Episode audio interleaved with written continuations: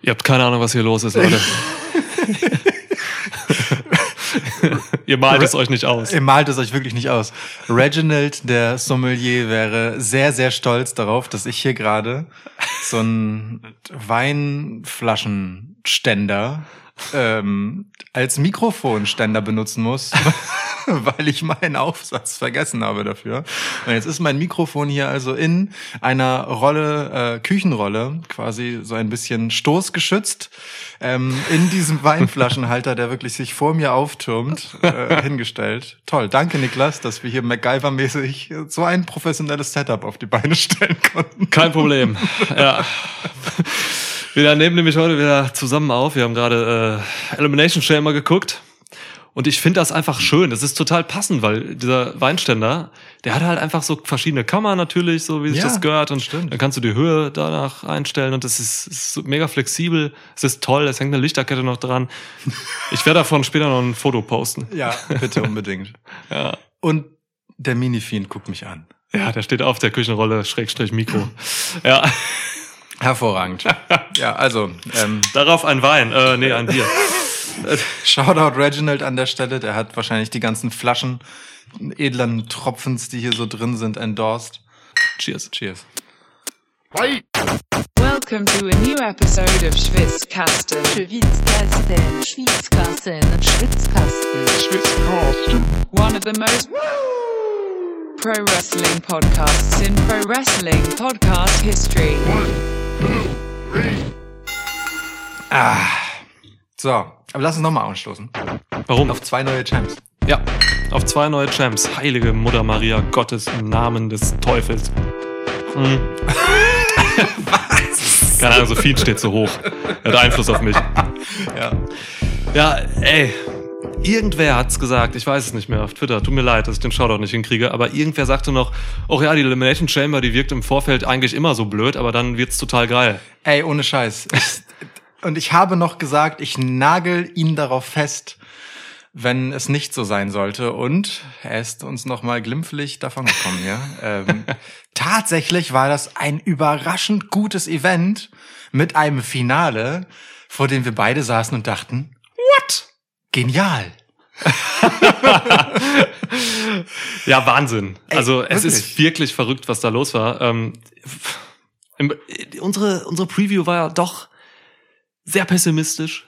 Reserviert. Reserviert ist das bessere Wort, das stimmt. Ich habe gesagt, ich freue mich auf alles, was SmackDown liefert oder beiträgt zu diesem Pay-Per-View und das von Raw interessiert mich ein Scheiß. Ähm, dabei ist es auch ein bisschen geblieben, wenn man jetzt mal die Elimination Chamber Matches äh, so vergleicht vor allem. Ja.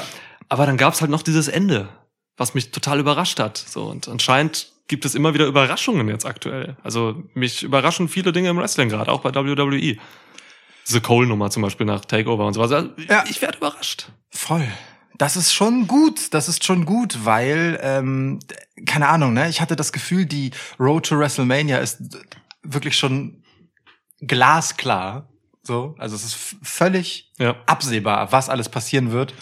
Äh, gepflastert, wollte ich fast sagen, aber ich habe mir dann dieses Straßenwortspiel verkniffen, um es dann jetzt doch noch. Ja, dass ja. du so über die Kurve kommt, ja, klar. wieder rauszuhauen. Rechts vom Weinregal vorbei, ja. Ja. Ja. Dieses Weinregal. ähm, und jetzt passieren halt einfach beim ersten von zwei Zwischenstopps einfach Sachen, die wegweisend sind tatsächlich. Und das ist geil, weil äh, wir haben uns gestern, glaube ich, noch darüber unterhalten, dass wir null drin sind im Thema WrestleMania, so hype-mäßig. Ja. Ist einfach so, ja, das ist dann halt. Ja. Äh, und also das hat sich tatsächlich jetzt nach dem Gucken von Elimination Chamber schlagartig geändert bei mir. Ich bin jetzt schon auch ein bisschen doll gespannt, ähm, was da noch so passiert. Ich bin überrascht. Es ist, ist so geil. Es haben sich dann auch so Sachen aufgetan noch, diese Sache, ne? Also The Miz hat am Ende... Sollen wir das... Boah, vorbei. Ja doch, kann, kann man schon sagen. Ne? Also The Miz, äh, ihr habt das ja alles gesehen, Leute. Wir machen Reviews für Leute, die das gesehen haben. Ähm, The Miz hat halt einfach Drew McIntyre äh, in dreißig Sekunden ähm, den Titel abgenommen am Ende, indem er seinen äh, Koffer eingecasht hat. Yes. Und dann sagst du noch so von der Seite einfach, ey, ja, Mann, äh, M V P hat ja vorher mit The Miz noch geredet in dem Pay-Per-View. Und ich ja. denke so, ja, klar, Mann, das macht total Sinn. Die haben einen Deal. Und, und dann so. Kommt Miz raus. Und Lashley hat McIntyre vorher bearbeitet und so. Das ist einfach, das ist eine coole Sache. Das ist überraschend. Das ist frisch. Also ich hätte mich niemals vor ein paar Monaten darüber gefreut, dass The Miz Drew McIntyre entthront. Aber ich muss wirklich sagen, ähm, ich freue mich mehr über The Miz als Champ, weil es einfach nicht so kackenlangweilig ist, ja, wie dieser übertrieben weich gezeichnete null acht fünfzehn W W E Babyface Drew McIntyre. Ja, also in diesem dreißig Sekunden Match, die es halt gab zwischen The Miz und Drew McIntyre, saßen wir hier halt beide mitfiebernd, ja, tatsächlich, ja, befürchtend, dass es einen Kickout geben könnte von Drew McIntyre. Und Niklas sagte dann halt noch so, ey, ich bin so für The Miz gerade. Ja. Das ist großartig. Aber es war tatsächlich ein Mitfiebern da und ein Gespanntsein, wie tatsächlich seit einer ganzen Weile nicht. Das ist gut. Das ist gut, das brauchen wir auf der Road to WrestleMania. Das ja. ist ein Nervenkitzel. Total, also wenn der Aufbau für diese Chamber schon echt faul war und so, wir haben das in der Preview gesagt, ne, gerade so wie die Chamber-Matches zusammengebuckt wurden und so, mhm. lazy shit. Aber wenn man dann halt im Pay-Per-View selbst abliefert, so, und gerade auch die SmackDown Elimination Chamber, wie gut die war, ja, ähm, dann sage ich auch, okay, gut, freut mich. Ja. Und dann muss man das auch honorieren irgendwie. Das war ein gut zusammengebucktes Event. Mhm. Es gab ein paar Highlights für mich, es gab wenig Lowlights. Mhm. Aber es gab Nia Jax. Ja, das trifft es. Das fasst es perfekt zusammen eigentlich. Ja, ja, voll. Aber das ist für mich wieder so ein Event, wo wir dann doch in unserer Review auch mal wieder chronologisch eigentlich durchgehen könnten, ja, weil ich am meisten Lust habe, über das SmackDown Elimination Chamber Match zu reden. Und man muss ja auch sagen, dass äh, hier dann doch mehr oder minder alles ein bisschen aufeinander aufbaut, zumindest was dann äh, später den Trommelwirbel in Richtung Raw Elimination Chamber angeht. Ja. Insofern lass uns das mal tatsächlich so Ich bin, durcharbeiten. Ich, ich bin kurz davor, so ein bisschen Bier zu verschütten, um dich dann nach einem Zewa zu fragen, wo dein scheiß Mikro drin hängt. Das würde echt weirde Rüttelgeräusche machen, aber ich habe ja auch noch eine Taschentuchpackung als Ausweg. Ja, okay. Es tut mir leid. Okay, okay, dann lass uns aber, lass uns wirklich ähm, erst einmal über die von uns so sehnlich erwartete, mit viel Erwartung auch äh, beladene, ja, SmackDown Elimination Chamber sprechen, die das Event auch äh, eröffnet hat. Ja. Namentlich in Gestalt von Daniel Bryan und Cesaro, die als Erste antraten. Und äh, also äh, man kann ein Pay-Per-View nicht so gut anfangen oder man kann das machen. Das sind die, der für mich die Ring of Honor Legendenkammer halt. Und wenn Bryan und Cesaro natürlich hier starten, dann ist das was ganz anderes, als wenn zum Beispiel, keine Ahnung, Randy Orton und Jeff Hardy starten. Aber das sollten wir ja auch noch kriegen. Ja, das gab's dann auch noch. Ähm, nein, aber das ist stark. Also wir haben bei SmackDown schon die letzten Wochen Bryan gegen Cesaro gesehen. Das sind zwei der besten Wrestler, die sie haben. Ja. Die f- ziemlich viel auspacken dürfen, gerade auch einfach. Und das war ja auch mein Hauptpunkt bei der Preview, so, ne, ähm, diese Leute, die hier drin sind, mit denen verbinde ich was, mit mehr als der Hälfte von denen habe ich wirklich emotionale Verbundenheit, mhm, und weiß, dass die einfach extrem gut wrestlen können und eine wahnsinnige Chemie haben. Die sind jahrelang befreundet, man kennen sich teilweise aus den Indies schon. Da ist so viel Geschichte schon einfach drin, aufgrund der Charaktere, die sich hier gebildet haben über die letzten Dekaden. Und da freue ich mich einfach darauf, wenn ich hier sehe, dass Daniel Bryan gegen Cesaro wrestelt, so. Und dann halt irgendwie nachher noch ein Kevin Owens dazukommt. Also das macht einfach Spaß. Also das ist einfach beste Wrestling-Unterhaltung, diese Leute. Und das war's. Also allein diese fünf Minuten am Anfang, die wir erstmal geboten bekommen, keine Ahnung, ob es fünf Minuten dauert, bis der erste Port sich öffnet, aber ich glaube schon ungefähr. Wahrscheinlich müsste ein bisschen weniger sein. Ist ja egal. Keine Ahnung. Äh, Meine Regeln schalte ich aus. Äh, ich weiß. Das, ähm, aber allein die Eröffnung Cesaro gegen Daniel Bryan, trotz allem haben wir jetzt schon gesehen die letzten Wochen, war das wieder ein Genuss einfach. So, die, die können das halt. Das macht einfach Spaß. Das ist gutes Wrestling. Oh, diese Transition bei der Go-Home-Smackdown ähm, aus diesem, was war das? Das war so ein Butterfly Superplex von Bryan gegen Cesaro, mhm, und dann diese Transition in den Rebel-Lock oder Yes-Lock. Oh, das war so gegen geil. Sami Zayn.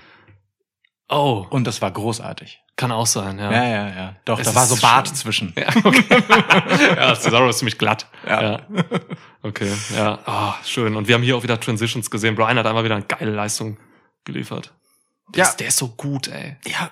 Der ist so gut. Ist auch einer der wenigen bei SmackDown oder bei Raw oder SmackDown, wo man halt so drauf achten muss, wie der in Details agiert. So, das, wenn man das tut, dann kann man ganz viel Tolles entdecken bei Daniel Bryan. Voll. Und auch, beim, auch bei solchen Leuten wie Cesaro und so, die machen einfach alle so viel richtig. Das sind einfach richtig geile Pro-Wrestler. Es ist auch schön, Cesaro wieder als Face zu sehen. Das äh, ist jetzt überhaupt gar keine Lobrede auf seine Charakterdarstellung. Ähm, die ist weitgehend non-existent. Sondern einfach dem simplen Fakt geschuldet, was der alles kann, mhm, und dass er das auch zeigen darf, wenn er Face ist. Ja. Als Heel muss er halt so viele gute Momente aus seinen Matches streichen, um nicht aus Versehen over zu gehen. Ja. ähm, dass es wirklich gut ist, dass er jetzt einfach wieder Face sein darf und halt, naja, Wrestling auspacken. Schön, mag ja, ich. Ja, der ist am besten, wenn er Face ist, das stimmt schon. Über wen kann man das schon sagen bei der W W E? Ja, ey, auch, ich überlege gerade phasenweise, dieses Tag-Team damals mit äh, Tyson Kidd, da waren sie phasenweise auch, ja, auch Faces, ne? Und mhm, das, das gab so legendäre Hot-Tags. So. Da ja. kam Cesaro rein und hat einfach fünf Leute ausgemäht und so. Ja. Einige werden das Video vielleicht kennen, wird immer wieder auf Twitter geteilt, alle paar Jahre. Stark. So. Als die ja. Cesaro-Section echt noch ein Ding war, ne? Also ja. wirklich legit. So, ja. Das kam ja aus dem... Also das ist auch so eine Story, wo jemand einfach nur für sein Wrestling ähm, ja, von Pops dann in eine Position getragen ja. wurde. Super Sache. Super Sache. Ja, super Sachen gab's hier drin auch. Und wir haben hier ganz viel gelobt beim Gucken eben. So, ne? Ja. Ähm, du fandest richtig geil, wie sich Jey Uso präsentiert hat? Voll. Du nicht? Mega, doch. Das ist genau, also sowohl, da, also auch die Zeit, bevor er überhaupt im Match war, so, ne? Wie er einfach da in dieser Ecke saß. Ich habe mir halt immer Sorgen gemacht, dass er kalt reinkommt und sich dann verletzt. Dein, dein Call, äh, Jey Uso kommt rein und verletzt sich bei der ersten Aktion, war auf jeden Fall so ein bisschen in meinem Hinterkopf und ich hatte leicht die Befürchtung. Ja. Ähm, wir haben noch zwischendurch überlegt, ob er vielleicht so immer dann, wenn die Kamera ihn nicht zeigt, so Stretching-Übungen macht im Port sitzend. Ja. Ist ja keine Live-Crowd da, die es sehen könnte, aber naja, dieses, aber dieses sitzende Lauern und dann, ähm, wie er dann reingekommen ist, wie er halt durchgemäht ist dann tatsächlich durch die Gegner, hatte ja. letztendlich auch als einziger hier zwei Eliminations dann am Ende auf seinem Konto. Mega. Der hat Kevin Owens rausgebracht, Mann. Ohne Scheiß. Ja. Ähm, und Cesaro. Krass. Ne? Ja. Zwei, ähm, nun, die im Vorfeld durchaus als Favoriten hier gehandelt wurden. Ja. Ähm, einen von mir getippt, aber den Sieger hast du dann am Ende richtig gehabt. Und der hat relativ früh im Match bereits seine Geschichte mitbekommen. Das begann im Prinzip schon äh, in der Auseinandersetzung mit Cesaro, als ähm, das Knie von Daniel Bryan mhm. angegangen wurde. Und nach so der dritten, vierten Aktion gegen das Knie sagte Michael Cole noch in grenzenloser Geistesgegenwart, "The knee is becoming the story." Nur um es dann noch weitere einundvierzig Mal zu sagen ungefähr. Ähm, es war wieder ganz, ganz feingeistige, dezente Kommentatorenkunst von Michael Cole. Ja. Das ist echt krass. Ja. Damit es auch ja keiner verpasst, dass es um das Knie von Daniel Bryan geht. Ja. Ja. Ohne Scheiß, aber äh, also das war die Geschichte, das war die wrestlerische Geschichte so ähm, um Bryan, aber dann gab's halt auch noch ganz viele kleine Nebengeschichten und so. Es hat mir alles gut gefallen, wie sich die Charaktere präsentiert haben, auch so ein Baron Corbin, mhm. ähm, der am blassesten in dieser Chamber war, aber trotzdem echt eine gute Leistung gebracht hat. Der war, der war einfach mal nicht so drüber wie sonst in ja. seinem Königsgimmick, so dass jetzt auch neben Roman Reigns in dieser Show eigentlich überhaupt keine Rechtfertigung mehr genießt. ähm, es ist es ist einfach geil, wie stiff er zu Werke ging, wie wie abgeklärt, no Bullshit hast du gesagt, ja. mal eben beim Gucken und so. Ja. Das das das hat mir gefallen. Also ich ich ich sehe bei Baron Corbin jetzt echt Potenzial und die dringende Notwendigkeit für einen für einen Gimmickwechsel. Voll. Der, der muss eigentlich wieder so Richtung Lone Wolf gehen und dann so agieren wie hier in dieser Chamber. Ja. Ähm, der, Jey Uso haben wir gerade thematisiert. Daniel Bryan war halt der der Fixpunkt dieser Chamber, möchte ich fast sagen. Ja. Und Kevin Owens und Sami Zayn können halt auch nichts falsch machen. Wenig, wenig, ja. ja. Es gab auch diesen schönen ähm, Moment zwischen Kevin Owens und Sami Zayn, wo äh, Sami seinen alten Weggefährten auf seine Seite zerren wollte. Ja. Wo wehleidigerweise äh, der Apron gefehlt hat, auf den Kevin Owens ihn dafür schmettern kann. Aber auch so wurde das äh, relativ handgreiflich quittiert von ihm. Also Kevin hat da überhaupt keinen Bock, sich mit ihm einzulassen. Ähm, aber noch, noch kurz ein halbes Wort zu Baron Corbin. Ähm, it, du hast das, glaube ich, entweder in, in der Preview gesagt oder äh, als wir vorhin geguckt haben, dass es ohnehin so langsam eine Entwicklung dahin gibt, dass er sein, sein King Corbin-Gimmick langsam, sachte Abstreifen hinter sich lässt. Ähm, hast dich noch bei der Entrance echauffiert, dass er sein Zepter wieder dabei hat. Ich Rückschritt, ja.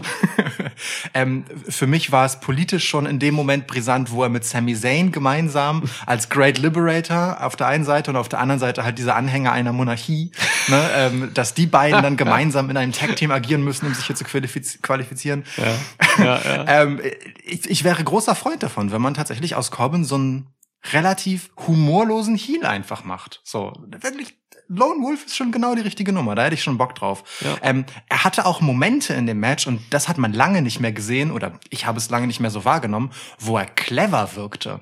Weißt du? Wo er mhm. nicht so der, wo, wo er gekontert hat, wo er Dinge kommen sehen hat mhm. und abgefangen hat, so, wo er einfach ein guter Wrestler war letztendlich und nicht einfach nur ein stumpfer Hau drauf, so, ja. ähm, sondern einfach ein guter, cleverer Wrestler, so, mit, mit auch guten Momenten und Chancen, hier ein bisschen was zu reißen. Das, das, das, das habe ich in der Preview gesagt, ne, dass er ein guter Wrestler ist, so, weil das unterschätzen sehr viele Leute, ja. äh, Leute, die die Preview nicht gehört haben. Baron Corbin ist wirklich ein super sicherer, guter Worker, also er wird auch von seinen Kollegen immer wieder gelobt und so. Ähm, das stimmt auch. Der der Mann ist eigentlich echt gut, und er ist halt echt ein, so K-Fape-wise ist er halt echt einfach ein fucking geiler Heel. ja. Er hat halt nur immer diese Kack-Gimmicks, die es versauen für viele, so. Ja. Das ist halt, das ist Königsding, das wird dann überstrapaziert und dann nervt's halt. Ja, ja. Aber Potenzial ist da, ja. Ähm, wo du eben von Sami Zayn geredet hast, äh, er durfte auch dann direkt äh, von seinem Kumpel Owens äh, eliminiert werden. Der erste Stunner, glaube ich, ging gegen ihn. Ja. Ähm, dem voraus ging ein Moonsault von Kevin Owens. Warum auch nicht? Warum auch nicht? Vom Port. Vom Port oben, äh, auf alle. Auch sowas, ne? Das war auch der Unterschied zwischen der äh, SmackDown Chamber und der Raw Chamber. Diese Aktionen haben nicht wie eine billige Choreografie gewirkt, so. Das mhm. war alles so, das wirkte nicht inszeniert, das war einfach in einem Fluss, so. Dann gibt's halt irgendwie einen Kamerashot und dann denkt man, oh fuck, Kevin Owens steht da oben, dann kommt auch schon der Moonsault. Ja. Dann gibt's irgendwie eine starre Kamera, ähm, wo Baron Corbin irgendwo in der Ecke steht, und dann fliegt Daniel Bryan da einfach rein, so. Das sind Dinge, bei sowas lacht Lukas immer. Ja, das ist so schön. Ich, ich, wirklich, ich liebe wenige Dinge im Wrestling so sehr wie eine halbwegs statische Kameraposition und äh, Fokus auf eine Aktion, während dann von der Seite irgendwer plötzlich ins Bild in jemand anderen reingeflogen kommt. Damit kriegt man mich immer. Ich glaube, deswegen bist du auch so ein großer Freund von Ray Phoenix. Ja, das kann sein. Den kriegt die Kamera halt nie gefangen, und dann ja. ist es automatisch so, wie du. Das stimmt, ja. Das, das ist eine interessante These. Das ja. könnte, könnte tatsächlich hinhauen, ja. Ja, hundert Prozent. Könnte hinhauen. Ja. Hm, ist mich entlarvt. ähm, es gab so eine ähnliche Szene ja tatsächlich im zweiten Chamber-Match, als ähm, Kofi Kingston halt auch ein Moonsault, ne, nicht so ein Moonsault, aber sein, ähm, äh, wie heißt das denn nochmal, wenn man mit dem Rücken äh, voran so einen Dive macht? Trustfall. Trustfall, dankeschön, ja. genau. Als er den gemacht hat, ähm, nur dass der sich ja gefühlt wirklich drei Minuten vorher angekündigt hat, in ja. dem alle vier nacheinander sich in Position ja. gebracht haben, die ihn dann fangen sollten. Es, ähm, SmackDown und Raw, wir, wir sind so exemplarisch festzumachen an diesen beiden Chamber-Matches. Ja. Die Schwächen und die Stärken. Total. Also wenigstens darin sollten wir dann äh, recht behalten. Wobei wir hatten, unsere Tipps waren so schlecht nicht. Wir hatten eigentlich nur zweimal falsch gelesen. Lukas hat vorhin in der SmackDown-Chamber alle ähm, Portöffnungen vorausgesagt. Ja. Ich war schon sehr frustriert am Ende. ja, du hast immer jemand ganz anderen ja, gesagt. Ja. Ja. Ähm, So, aber gut, ähm, Corbin sind wir dann überraschenderweise, ehrlich gesagt, als erstes losgeworden. Also überraschend, gemessen daran, wie er sonst im Match dastand. Mhm. Hatte aber genug Zeit im Match, um positiv hängen zu bleiben, trotz ja. Nomin- äh, Eliminierung an Stelle eins. Das fand ich gut. Achso, dann gab's noch diesen Klimmzug-Moment von Cesaro, den ich oh. übrigens auch kommen gesehen habe. Bitter, ja. Cesaro hängt dann halt so oben an, am, am Käfig, und ich sagte noch so, ey, der macht jetzt Klimmzüge. Das passierte. Entschuldigung. Ich versuch, was soll das? Wer bookt das?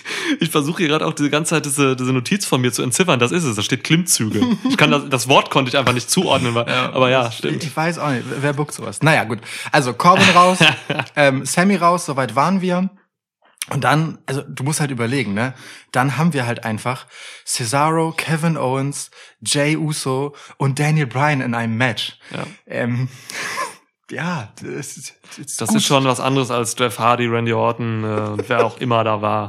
Also ja. es ist einfach was anderes. Das ist einfach eine ganz andere Qualität im Ring und eine ganz andere ach, ja Qualität trifft es, glaube ich. Und Jey Uso, äh, wo du ihn gerade schon wieder bringst, hat dann auch für mich überraschend äh, Kevin Owens eliminiert. Ey. Auf eine Art und Weise, Boah. die diesen Charakter Jey Uso einfach nochmal auf ein anderes Level gehoben hat für mich. Ja, Mann. So. Also wirklich. boah, die Tür, also irgendwer hat, glaube ich, die Kammer verlassen, die Kammer des Schreckens. Sammy. Sammy und äh, Kevin Owens Arm hängt noch irgendwie in dieser Tür und sie geht zu und, ich weiß nicht, Jey Uso hat dann einfach gegengedrückt und diesen Arm da festgeklemmt. Ja. Und das sah so mies aus, wie dann irgendwie vier oder fünf Kicks gegen das Gesicht von Owens kamen und Kevin Owens ist wirklich alles scheißegal. Der sagt halt, Jay, das muss geil aussehen, tritt mir richtig in die Fresse. Und Jey Uso ist so, Kevin, wir machen das hier nicht zum ersten Mal. Du musst mich nicht darum bitten, ich werde es tun. Und dann gibt es wirklich ja. mit dem festklemmenden Arm vier Tritte in die Fresse. Ja. Dann löst Jey Uso ihn raus, schickt ihn zurück in den Ring, gibt ihm nochmal den fünften Tritt mit, gibt ihm dann noch einen Splash obendrauf und eliminiert Kevin Owens. Super. Also ganz abgesehen davon, dass Jey Uso natürlich äh, durchaus ein bisschen Rage in sich hat, ja. besonders für Kevin Owens, ist aber diese... Diese Art der brutalen Eliminierung hier, ähm, total passend halt einfach dafür, wie sehr so diese Roman Reigns Mentalität inzwischen bei Jay angekommen ist und von ihm einfach vereinnahmt wurde. Mhm. Das war also für mich locker die Elimination äh, dieses Abends und dieser Show, einfach weil sie, weil sie so viel gemacht hat, weil sie einfach so ein Boah, Eindruck hinterlassen hat. Ja. Ganz, ganz stark. Jey Uso ist sonst jemand, der nicht besonders viel Momentum hat, weil der hat halt keinen Titel, dem man nachgehen kann. Ja. Er hängt halt da mit Roman Reigns ab. Ähm, aber das hat mal kurz daran erinnert, wie stark Jey Uso eigentlich im Moment einzuschätzen ist von seiner Position her. Der hat halt auch so einen Chaos-Faktor, ne? Der ist so ein, der ist halt einfach so ein, so ein wie so ein Kettenhund gerade. Mhm. So, den man halt... Voll. Ja, aber halt eben so, nicht so ein Kettenhund wie, keine Ahnung, Ortiz ist so, sondern halt ein Kettenhund, vor dem man halt wirklich auch Angst haben kann. Ja. Der dreht halt manchmal durch. So, ja. der hat halt, der hat halt auch immer noch dieses, diesen, diesen geistigen Kratzer von dieser ganzen Geschichte mit Roman Reigns. So, das, das sieht man ihm noch an, wie er mental einfach total aufgefressen ist von innen so und diese Wut dann halt eben so rauslässt, eben nicht mehr gegen Roman Reigns. So, das hat er gemacht, das hat er hinter sich, das lässt es halt gegen andere raus. Ja. Und das ist wirklich krass. Ja. So, deswegen ganz schön. Kurz danach hat er übrigens auch mal einfach so Cesaro eliminiert, auch nach einer krassen Szene. Ja. Cesaro und Daniel Bryan ähm, behaken sich da mit heftigen Moves irgendwie. Keine Ahnung, Bryan tanzt da irgendwie auf Cesaros Rücken rum, ähm, landet dann irgendwie in dem äh, Swing so und in einem One-Legged Cesaro Swing gegen das verletzte oh, Bein. Ja, das ist mega. Auch noch dieses Detail da drin so, ne? Es ist einfach so ein irrer Leglock-Spin-Swing, meine ich. Ja, und dann tritt er halt einfach da rein und äh, pinnt Cesaro dann nach einem Splash. Das ist das ist stark. Das war einfach genau seine seine Rolle so. Ja. Und stark. dann und dann steht er halt als letzter mit Daniel Bryan im Match. Ja. Ne? Und dann äh, entscheidet es Daniel Bryan nach einem ambitionierten äh, Frog Splash beziehungsweise Uso Splash ja. von äh, von der Spitze des Pods, den Daniel Bryan kontert mit dem verletzten Knie. Einziger Wermutstropfen, da hätte Daniel Bryan seine Knieverletzung ein bisschen länger sellen können, bevor er dann zu seinem Running Knee übergeht und äh, Jey Uso dann nach Finisher den Pin gibt und sich damit für ein Match gegen Roman Reigns qualifiziert. Ja, er hätte übrigens nur das rechte Knie einfach mal hochziehen sollen, das wäre, das hätte es auch getan. Stimmt. Aber das Running Knee nachher war dann zum Glück mit dem gesunden Knie. Ja, das, ja, das äh, macht es nicht unbedingt viel besser, weil dann braucht er das andere äh, Bein als Sprungbein und das ist echt unangenehm, wenn man ein finishes Knie hat. Egal. Roman Reigns sagtest du. Roman Reigns, sagte ich. Ähm. Wir haben doch gesagt, ey, Reigns wird Main Event, deswegen macht man jetzt die SmackDown Chamber zu Beginn. Ja. Dann kann sich der jeweilige Mensch, der das gewinnt, noch ausruhen. Aber nicht mit Anwalt Paul Heyman. Wenn Paul Heyman dir was rein verhandelt, dann verhandelt er dir das gut rein. Daniel Bryan sitzt noch... Liegt. Er liegt, er sitzt nicht mal, ja. Er, nicht mal annähernd in aufrechter Position ist er irgendwie im Ring zurückgelassen. Ich mochte auch diesen Moment, wie er so seinen Kopf irgendwie versucht von der Matte zu heben und ja. sein Bart so gefühlt eine Minute später erst nachkommt. ähm, während Roman Reigns mit seiner gewohnt gut gelaunten Miene zum Ring stolziert. Ja. Voll. Huiuiui. Schon bitter, also ein bitterböser Moment. Das, ähm, ich, im Prinzip war es genau richtig für mich, so weil es äh, weil's einfach nochmal die Cleverness von Reigns und Heyman unterstrichen hat, ja. dass man das jetzt so macht. Ähm, es war klar, es, dass Reigns dieses Match an diesem Abend gewinnen wird. So, daran hat niemand gezweifelt. Und was soll man jetzt hier noch irgendwie dann, weiß ich nicht, nach einer Stunde Event oder so nochmal ein Match ansetzen und ein fünfzehn-Minuten-Match draus machen. Ähm, für mich war es genau richtig, hier hm. so ein Squash jetzt zu machen. Das ja. unterstreicht einfach Reigns, es schwächt Bryan nicht, es ist alles okay. So, es, es hilft Reigns eigentlich nur noch mehr, als dass es irgendwem schadet, finde ich. Voll. Ähm, ich, es hatte dann ja auch noch einen richtig krassen Start, als Roman Reigns, also ja wirklich völlig auf hundertachtzig mhm. äh, zum Spear ansetzt und Daniel Bryan sich um ihn rumwindet ja. und das Ganze in Labell-Lock, ich weigere mich, das Yes-Lock zu nennen, ähm, kontert. G- großartiger Moment. Auch Roman Reigns, der sich in einem Submission-Move noch geistesgegenwärtig die Haare aus dem Gesicht streicht, damit ja. sein schmerzverzerrtes Gesicht ja. gut von den Kameras einzufangen ist. So sieht ein Profi aus, ja. Freunde. Äh, ist so. Ist wirklich so. Ähm, ja. Ja, nur um dann halt natürlich noch wütender zu sein und sich zu denken, Daniel, nein, einfach nein. Und ihn niederzumähen und nicht einmal nach guter Reigns-Methode aufs Knie zu gehen und zu sagen, ich töte dich jetzt über deine Schwachstelle, die mhm. die letzten dreißig Minuten von fünf anderen Typen beackert wurde. Mir ist scheißegal, was dir jetzt wehtut. Du atmest gleich erstmal nicht mehr und nimmt ihn in den Guillotine-Choke und regelt das auf die Art. Finde ich geil. Finde ich eine geile Ansage für den Charakter Roman Reigns, da in dem Moment, wo er sauer gemacht wurde, nicht über die Schwäche von Bryan zu gehen, die er mitbekommen hat, sondern einfach zu sagen, ich ziehe jetzt meinen Stiefel durch und dann wirf ich den. So, finde ich gut. Ja, gute Beobachtung, stimmt. Es ist, ja, stimmt, er hat halt, das Knie spielt überhaupt keine Rolle mehr, auch wenn Michael Cole es nochmal in dem Match gesagt hat. Aber es spielt einfach keine Rolle. Und ja, das Submission ist halt einfach immer das Krasseste so. Wenn du deinen Gegner demütigen willst, dann machst du halt den Submission. Und dieser, dieser Choke von Reigns, ey, ist so wertvoll, dass der noch diesen ja. Choke bekommen hat, diese Submission. Er hat halt vorher überhaupt kein Submission-Wrestling betrieben, nichts. So, aber es ist so geil. Also man kann sich halt wirklich vorstellen, wenn so ein Monstrum auf einen drauf sitzt so, und dich da auschokt, was willst du denn da machen? Voll. Passt einfach schön. Ich mag tatsächlich auch äh, ein, ein Detail an diesem äh, Guillotine-Choke äh, sehr gern, nämlich, dass es halt, also dass er ihn halt von vorn macht. Das heißt, dass er den Kopf des Gegners im Rücken hat. Dass er ihn einfach nicht sieht. Er drückt einfach und wenn irgendwer sagt Stopp, dann ist es halt erledigt, aber bis dahin will er das auch nicht sehen, weißt du? So und sonst irgendwas und es ist einfach so, ist mir jetzt egal, ich drücke jetzt zu und dann warte ich. So. Er guckt dann immer in so eine Leere, so, ja, ne? Als voll. Wenn er seine samoanischen Ahnen sieht oder so. Voll. Ja. Das, das hat sowas, sowas, weiß nicht, so stoische, stumpfe Brutalität einfach ja. nur so, das, das äh, mag ich sehr gern, dass es so rum ist und nicht andersrum. Oh, ich wünsche so sehr, dass Roman Reigns noch monatelang auf diesem Level bleibt. So irgendwann, wenn man immer, wenn man über Monate wirklich schon auf so einem hohen Level agiert, dass jeder Mensch, außer er ist wirklich irre und blind, ähm, ihn abfeiert, so, ne? Dann, dann kommt natürlich irgendwann der Moment, wo das wieder runterflacht. Das passierte mit solchen Größen wie Becky Lynch auch irgendwann. Oh, ja. Und so. Das, das muss irgendwann auch passieren. Ja. Ich hoffe, dass dieser Roman Reigns einfach wirklich auf diesem Level bleibt, auf dieser, auf diesem Performance-Level. Ja. So. Bis Ä- zum Sommer mindestens, bitte. Bis jetzt haben sie es ja wirklich geschafft, immer noch mal einen draufzusetzen, ja. immer noch mal es unangenehmer zu machen. Das ja. war ja das, was wir die ersten Wochen und Monate immer wieder betont haben, dass jeder Auftritt von Roman Reigns ihn immer noch unangenehmer gemacht hat. Inzwischen sind sie gut dabei unterwegs, neue Facetten hinzuzufügen, mhm. ein bisschen mehr Tiefe zu geben im Charakter. Das tut ihm gut. Und jetzt sind sie dazu übergegangen, ihm einen Gegner zu geben für WrestleMania. Denn tada, da taucht Edge auf, gibt ihm Spear mit. Ja. Und huch, auf einmal ist das Ding gebongt. Und Elimination Chamber hat uns eine große News schon mal beschert direkt. Yes. Nämlich das erste Titelmatch. Roman Reigns verteidigt gegen Edge! Edge! Ja, hey, also äh, wir haben das in unserer Edge-Episode, unserer Edge-Episode ja. gesagt, dass ähm, wir uns alles wünschen, ähm, außer Edge gegen Drew McIntyre, so, weil das eigentlich am langweiligsten wäre. Ja. Äh, ich bin völlig zufrieden damit, dass es Reigns wird. Äh, vom Money-Faktor her ist das natürlich krass.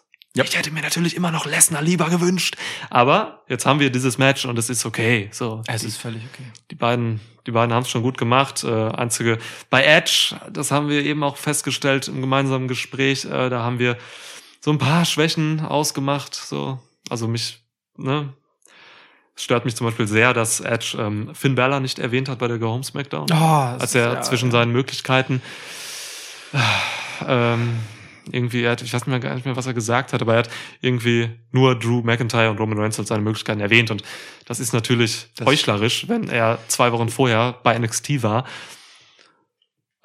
Und dann da natürlich erzählt, wie sehr sie ihn inspiriert haben auf seinem Weg zurück und so. Das hinterlässt ja. schon einen sehr faden Beigeschmack jetzt, als wäre das dann doch nur die geschriebene Geschichte für den Profi-Edge gewesen und nicht äh, das, was er wirklich meint. Weil wenn es so gewesen, also ich unterstelle, ne, wenn es so gewesen wäre, dass ihm das am Herzen läge und es ihm ein Anliegen ist, N X T zu pushen und das wirklich eine Bedeutung für ihn hat, dann hätte er in dem Moment daran gedacht und Finn Balor natürlich mit erwähnt. Ja. So, Ähm, hat er nicht, ist auch jetzt egal, ähm, denn der Teilnehmer unserer Herzen ist er ja ohnehin nicht, sondern es ist Edge. Also ich weiß nicht, wie hin und her gerissen, äh, ist Roman Reigns, Entschuldigung. Ich weiß nicht, wie hin und her gerissen du bist, hm. aber ähm, ich persönlich bin absoluter Roman Reigns, ähm, ja, Fan sowieso, das ist, glaube ich, gut hörbar in diesem Podcast. Ja. Äh, aber also ich, ich, wie gesagt, ich sehe den bis WrestleMania nächstes Jahr bitte schön gar nichts verlieren, was den Titel anbelangt. Ja.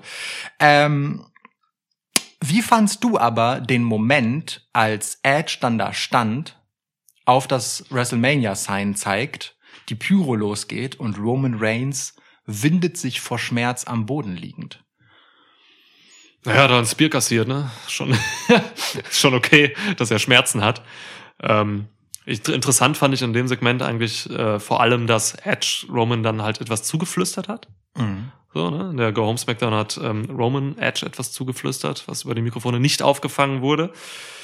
Ähm, da müssen wir jetzt spekulieren, so was da gesagt wurde. You think you know me? Ja, das ist ja schön, ja, wahrscheinlich, wahrscheinlich. Nee, keine Ahnung. Ich weiß es nicht. Ich finde es auch gar nicht so. Ich, ich mag das ehrlich gesagt, es einfach so ja. so stehen zu lassen. Ich bin auch nicht gut im Lippenlesen. Nee, ich auch nicht, ich auch nicht. Wobei Roman Reigns muss eigentlich ein für für Lippenleser ein, äh, ein beliebtes Subjekt sein. So, weil der hat halt so einen großen Mund. Ja. Das stimmt. Edge aber auch. Ja.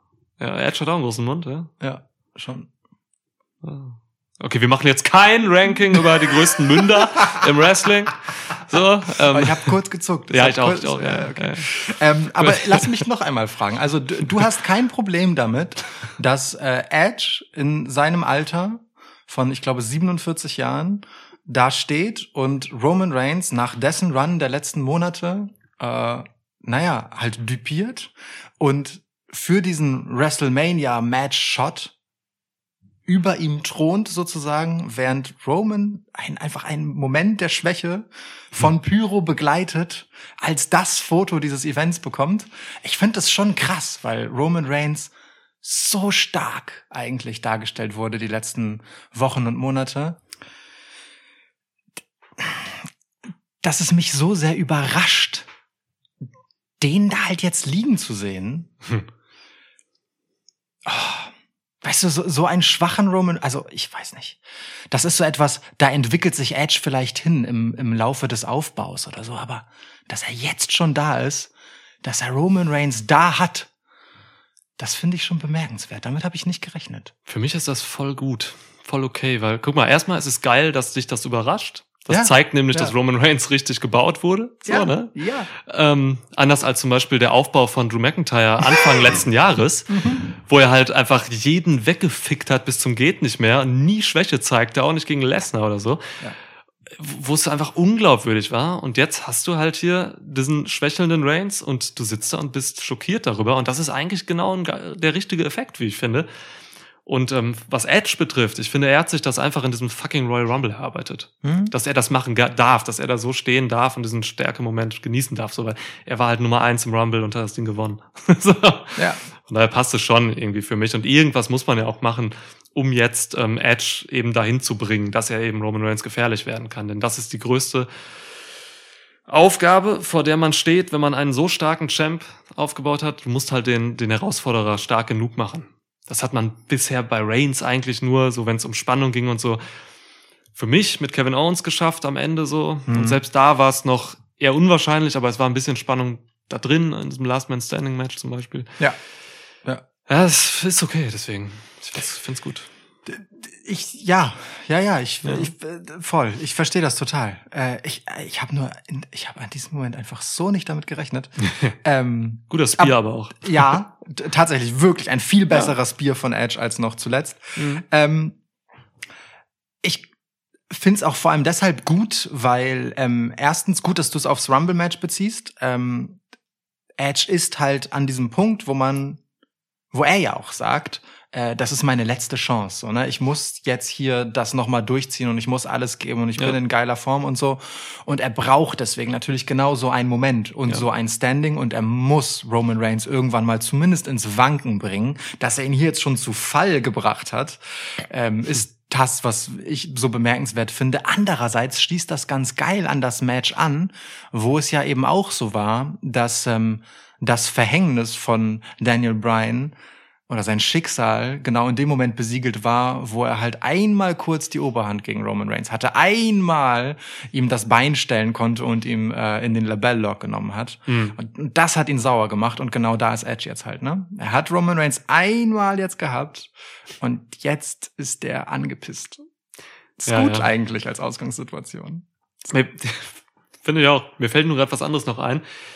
Ähm, So gerade die letzten zwei Wochen wurde wurde Edge von den Kommentatoren vor allem immer so als Master Manipulator irgendwie dargestellt und so, ne? So Mind Games und sowas.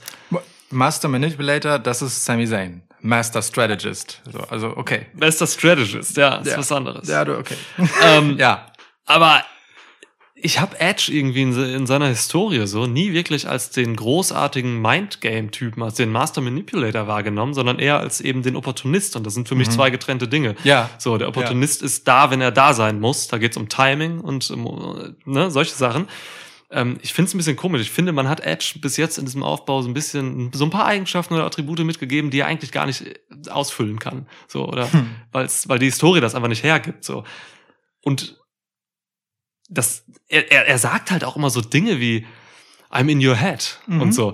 Das sagst du eigentlich nicht, wenn du wirklich der Master Manipula- Manipulator bist. So, dann, ne, dann wirkst du halt über das, wie du wirkst. Aber du reibst den Leuten ja nicht unter die Nase, was du gerade mit den Leuten machst. Ich finde schon so. In diesem Fall tatsächlich. Ähm, weil das, was Roman Reigns stört, ist nicht, dass Edge in seinem Kopf ist. So. Dass Edge das weiß, dass er in seinem Kopf ist, ist das, was Roman Reigns auf die Palme bringt. Also es ist eigentlich genau richtig, dass Edge das sagt, sagen, okay. weil das eigentlich erst das loslöst sozusagen, mhm. was er haben will, nämlich, dass ihm halt die Hutschnur platzt. Ähm, auch schön, ja, ich, okay. Ja. Ich mag das, ehrlich gesagt, und ich mag auch dieses Manipulative, das Edge jetzt mitbekommt, weil ähm, er mit seinem Alter und all den Jahren, die ihm halt nun genommen wurden im Wrestling durch die Verletzung, mh, genug Zeit hatte, um sich ein bisschen was zu überlegen. Nee, äh, also einfach einen Erfahrungshorizont hat, wo man sagen kann, der hat schon alles Mögliche erlebt, der war, der war an der Spitze, ähm, und er ist halt einfach nicht mehr auf der Höhe seines körperlichen Ähm, ja, Schaffens sozusagen, ne, auf seinem, seinem Fitness-Zenit, auch wenn es äußerlich anders aussieht im ja. Vergleich zu Edge vor zehn Jahren. Ja. Ähm, und dann braucht er das halt. Weißt du, er braucht einfach zu dem Opportunisten, braucht er obendrauf, finde ich, diese Eigenschaft, dass er eben selbst äh, sich die Gelegenheiten schaffen kann, um zuzuschlagen. Das finde ich ehrlich gesagt einen Mehrwert für diese Situation, in der er jetzt ist. So. Okay, mir weil, stört auch mehr die historische Konnotation ja, da so, weil früher hat er das eigentlich nicht so gemacht. Wenn man ihm das jetzt aktuell zuschreibt, finde ich cool, aber Michael Cole sagt immer, das war schon immer. Ja. Und so, das ist halt Quark. Ja, ja wobei, okay. also ne, dann heiratet er sich halt mit äh, Vicky Guerrero zusammen und solche Geschichten. Gott, die waren verheiratet. Da gibt's schon so ein, so ein paar Moves, da kann man sagen, aber die sind halt nicht manipulativ, ehrlich gesagt. Ne? Die nicht so wie My- Bray Wyatt Mind Games ja, ja. hat oder das, Randy Orton oder so. Das ja. hat wirklich mit Mind Games nicht so viel zu oder tun. Triple H oder so, keine Ahnung. Also ne, wobei die Cerebral Assassin fand ich auch schon noch ein bisschen über, überzogen. Voll, voll, wirklich. Ja, ja. ja. Na ja, gut. Zerebrale Assassine, das ist eigentlich der, so ein geiler Begriff. Der, wen hat wen hat Triple H jemals im Kopf umgebracht? So. Ja. Das ist ja, ernst ja, jetzt. Ja. Übrigens, ich, muss, ich musste eben sehr lachen, übrigens, vor der Aufnahme. Wir haben kurz über Bray Wyatt geredet und so Fiend und Lukas sagte, ja, vielleicht, jetzt ohne Kontext jetzt mal einfach, Lukas sagte einfach, ja, vielleicht kommt Bray Wyatt als äh, sein Original-Ich wieder raus und dann heißt er halt Wyndham Rotunda, das ja. ist halt sein echter Name und dann gibt's Wyndham Mania. Ich musste viel zu lange darüber lachen. Du bist, du bist dann eben aus dem Raum gegangen und ich musste einfach noch viel zu lange darüber lachen. Wintermania, ey. Es klingt gut, oder? Ja. Kam ja. ich aber tatsächlich nur drauf, äh, weil du letztens auf Twitter Axelmania mal wieder rausgeholt hast. Ja, klar. Und darauf hingewiesen hast, dass er noch immer im Royal Rumble von zweitausendfünfzehn ist. Ist er. Ist ja, er. Völlig unter Wert verkauft. Ja, ich glaube, es ging um die größten Momente im Wrestling oder so. Hat ja. irgendwer nachgefragt. Axelmania für mich. Groß, ja. also wirklich äh, ja. sehr herrliche Referenz. Und äh, nur deswegen kam ich drauf. Insofern äh, Hats off. Also weißt du, da musste ich so wieder an Husky Harris denken und daran, dass halt ja, Bray ja. Wyatt nicht immer Bray Wyatt war. Ja, Husky Mania. Und dass er einfach Windham heißt. Was Windham. Ist das für ein geiler Name? Ja. Naja. Hey Windy, komm rüber. Ja. Windy. Windy. Ähm, gut, also, wie gesagt, wir haben jetzt ein Mania-Match, ein großes Mania-Match, Roman Reigns gegen Edge. Ähm, ja. Ja, äh, äh, ehrlicherweise das Match, das wir in unserer Edge-Episode am meisten gehypt haben, um dann beide was anderes zu tippen. Ja. Und auch das ist natürlich nur Teil unserer perfiden Mindgames, weil genau dazu wollten wir W W E halt bringen, ne? Dass ja. äh, sie denken, ha, damit überraschen wir jetzt alle, wenn nicht mal die Schwitzkastenjungs das kommen sehen. Und äh, wir wussten es die ganze Zeit. So ist es. Master Manipulator. Master Manipulator. Okay, so, Bad Bunny kam. ähm, Ja. Die Überleitung Meister, mochtest du, ne? Ja, ma- ja. meisterhafte Überleitung, ja, stark. Also darauf trinke ich kurz. Ja. Mehr will ich jetzt auch gar nicht darüber sagen. Doch, ich will dich noch was fragen. Ja. Ähm, glaubst du, es gibt zu WrestleMania das Match Bad Bunny und Damian Priest gegen Miz und Morrison? Oder hat sich das erledigt jetzt durch diese, durch diese Endszene von Elimination Chamber mit Miz? Äh, nee, es hat sich nicht zwingend erledigt dadurch. Aber dazu kommen wir vielleicht später. Okay. Ähm, ich äh, sehe aber auf jeden Fall ein Mania-Match für Bad Bunny. Das definitiv, ja. Ich auch.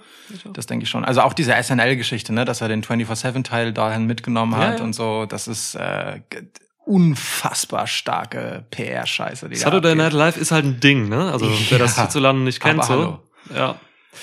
Das halt wie, weiß nicht, bei Wetten, das oder so. Wie damals vor, bei Wetten, das, ja. Jahren, oder? Wirklich? Ja. Das ohne Scheiß. Das Gab schon. Es Wrestler bei Wetten, das? Wrestlen, das. Wie, wir alle, wie dir gerade alle Gesichtszüge entglitten sind, als ich das gesagt habe. Oh. Damit habe ich alles erreicht für heute. Okay. Und ihr müsst euch vorstellen, dass ich das halt, also nur so als Erinnerung, ne, dass ich das halt in diesen Weinflaschenständer hineinsage, mit so wo mein von. Mikrofon in einer Rolle Küchenpapier eingewickelt ist. Oh, ja. Oh, ja, damit kann ich diesen schmutzigen Witz auch direkt wieder aufwischen. Schöner Carbonär vor dir. Carbonär. Ja, Carmella? Okay. Carmella? Was? Ja, also, ähm, ja, das ist tatsächlich aber eine Riesennummer, dass der jetzt so einen Gürtel rumträgt, auch wenn es nur der vierundzwanzig-Title ist. Äh, das ist pressemäßig genau das, was du vor WrestleMania haben willst, um daran zu erinnern, dass Bad Bunny Bock auf Wrestling hat und Bock auf WrestleMania. Ja. Ähm, der, der Typ ist halt einfach eine Riesennummer. Man mag das nischig finden und den kennt vielleicht keiner hierzulande, aber der ist halt einfach ein gottverdammter super fucking Superstar. Ja. So. Also ich musste mich auch, wie viele, glaube ich, erst über ihn informieren, so, ne? Ich höre weder die Musik, die er macht, ähm, noch kenne ich mich groß in der Musikszene aus, so, ähm, was das betrifft. Ähm, aber dann brauchte ich ungefähr, keine Ahnung, zwei Minuten oder so, um rauszufinden, dass der Mann echt eine Riesennummer ist. So, das ist, das ist krass. Äh, von daher, das ist mega clever. Das ist mega clever, der Move, ihn zu bringen. Es ist mega clever, weil man damit ähm, ein Publikum anspricht, das man haben will. Oh ja. So, es sind junge Leute, die seine Mucke hören, die ihn mögen. Vorwiegend, vorwiegend glaube ich. Es und sind ja auch nicht zuletzt Hispanics, ne? So, das ist ja auch nochmal wichtig genau. für W W E und äh, ein ja. Publikum, das man auch ja immer mal wieder anvisiert, indem man Leute äh, ins Spotlight hebt. Und witzig, ja. dass man hier jetzt so einen Star nimmt und bemerkenswert, dass man dann jemanden wie Damian Priest an seine Seite stellt, von dem du halt einfach mal in den Raum geworfen hast, dass der ja genau wie Bad Bunny auch Puerto-Ricaner ist. Das ist ein Zufall, oder? Also das hat man ja jetzt nicht geplant irgendwie, so groß angelegt, aber ja, das sind zwei Puerto-Ricaner einfach. Die sprechen auch immer Spanisch miteinander, ja. so in den Backstage-Segmenten. Es ist auch irgendwie für Priest eine krasse Nummer, weil Damian Voll. Priest gerade erst zu Raw geholt wurde.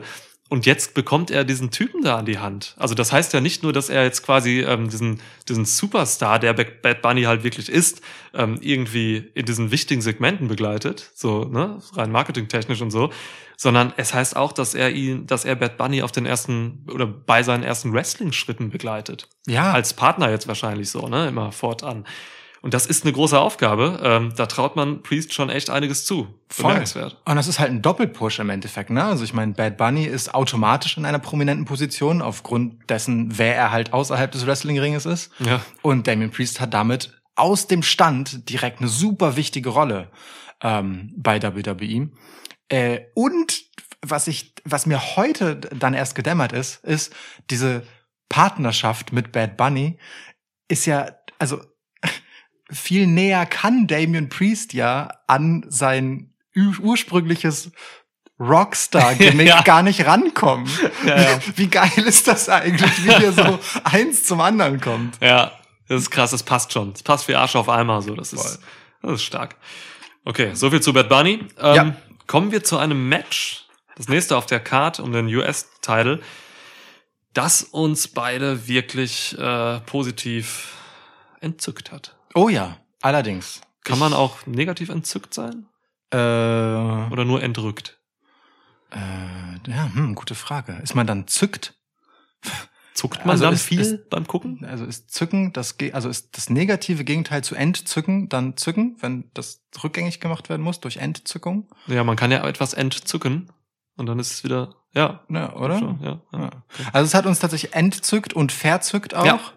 Ähm, ja. Und zwar war es äh, Bobby Lashley, Franklin Roberto Lashley, mhm.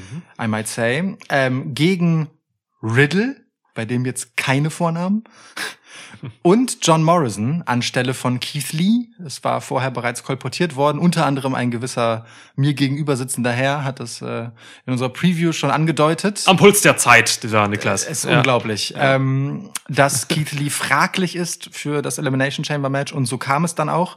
Ähm, John Morrison hat sich kurzerhand in der Kickoff-Show qualifiziert, um hier anzutreten. Also äh, insofern im Prinzip das größere Stehaufmännchen als Daniel Bryan, ne? Weil der hatte zwei richtige Matches hintereinander, ja, stimmt. Im Gegensatz zu Bryan. Also haben wir hier Lashley gegen John Morrison gegen Riddle. Und äh, wenn man da halt mal so einfach nur so reinguckt, wer da eigentlich im Ring steht, wie wenig Gramm Körperfett an diesen Vorzeigeathleten ist und wie gut die einfach sein können äh, im Ring, dann äh, ärgert man sich höchstens noch darüber, dass dieses Match halt keine zehn Minuten lang war. Aber ansonsten war das alles eine helle Freude. Helle Freude. Erste Notiz ist geil, Lashley fickt. Das ist meine erste Notiz. Ja. Und danach kommt, das kann ich wieder nicht lesen. Ich glaube, Torture Rack Slam. War geil, ja. Aber ja, gab es tatsächlich gegen den Ringpost. Irgendwer wurde dagegen geworfen. Ja, Morrison. Es ist einfach, es ist einfach ein heftiges Match gewesen. Also diese, ich, ich, ich mag John Morrison im Ring lieber sehen als Keith Lee. So, ja. Auch wenn ich Keith Lee schon schätze im Ring. Ist einer, der mir sehr gut gefällt. Aber John Morrison ist nochmal eine andere Liga. Ja. Das ist ein, ach, ich genieße einfach jeden dieser drei in einem Match, so. Und, ähm, dieses Match war interessant, weil es auch anders war. Es war eben kein klassisches äh, Raw-Formel-Match, sage ich mal. Ja. Hier passierte was. Es gab ein Ziel in diesem Match. Das Ziel war eindeutig, ähm, Bobby Lashley overzubringen, was lustig ist und irgendwo auch ironisch, wenn man bedenkt, dass Bobby Lashley dieses Match verloren hat. Ja. Aber Bobby Lashley hat dieses Match halt in größten Teilen dominiert. Und wenn man weiß, dass er nachher noch rauskam, versteht man halt, warum er auch diesen U S-Title jetzt hier verloren hat. Nämlich, weil er einfach jetzt was anderes macht, nämlich äh, auf den W W E-Title gehen. So. Großartig. Und das macht alles Sinn, das ist stark. Also Lashley hat wirklich hier alles dominiert. Ähm, seit er, das ist halt bei Lashley interessant, eben seit er ähm, infiltriert wurde von diesem, ja, von den Außerirdischen. Man weiß nicht, woher sie kommen. Man ja, weiß nicht, äh, welcher Planet, welches Sonnensystem. Ähm, es gibt Gerüchte darüber. Meltzer sagte irgendwas von ähm, von der Schattenseite des Jupiters oder so, aber da will ich mich jetzt auch nicht festlegen. Meltzer redet auch ziemlich viel Unsinn. Ja, sicher das Jupiter? Ah, ist ja egal. Also ich bin mir, ich glaube, es war ein Jupitermond sogar noch. Io. Io ist ein Jupitermond. Ja. Wahrscheinlich da. Da werden halt auch diese Würmer gezüchtet. Und ähm, wer mal jetzt noch nicht weiß, worum es geht oder so, achtet mal auf Lashleys linke Wange. Ja, die linke. Da befindet sich nach äh, einiger Zeit Match. Ähm, dieses, was manche Leute als Vene oder so bezeichnen. Aber da ist halt dieser Wurm jetzt neuerdings. Und der ist ja erst seit ein paar Wochen so deutlich. Und ja. das, das ist halt eben dieses, ich kann es wirklich nicht aussprechen. Also mir wurde ein Name geliefert, aber Kim, ja, ja. Kim Biosch, ich, ich kann es nicht sprechen. Das ist halt einfach keine menschliche Sprache. Also man kann es mit der Zunge nicht formen.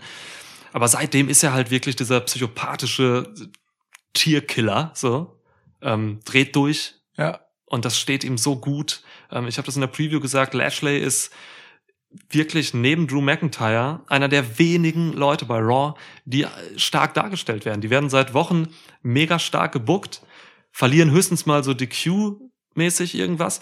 Aber Lashley ist einfach eine Nummer in diesem Hurt-Business. Oh ja. So, und das hat man hier halt einfach nochmal gepusht. Und das Match war stark. Und ich freue mich. Völlig zu Recht. Äh, wir waren ja noch so nach dem Edge-Moment gegen Roman Reigns. Hat einer von uns gesagt, scheiße, was denn jetzt mit Drew? Der hat ja gar keinen Gegner dann. Ja. ja. So, weil bei Raw einfach alle Lappen sind. Ja. So, äh, gegen die äh, Drew McIntyre nicht ohnehin schon gewonnen hat. Ich meine, das geht ja jetzt auch schon Jahr und Jahr. Davon hat er gefühlt ein Dreivierteljahr mit Randy Orton verbracht, aber trotzdem. Ja. Nicht gefühlt, es war so.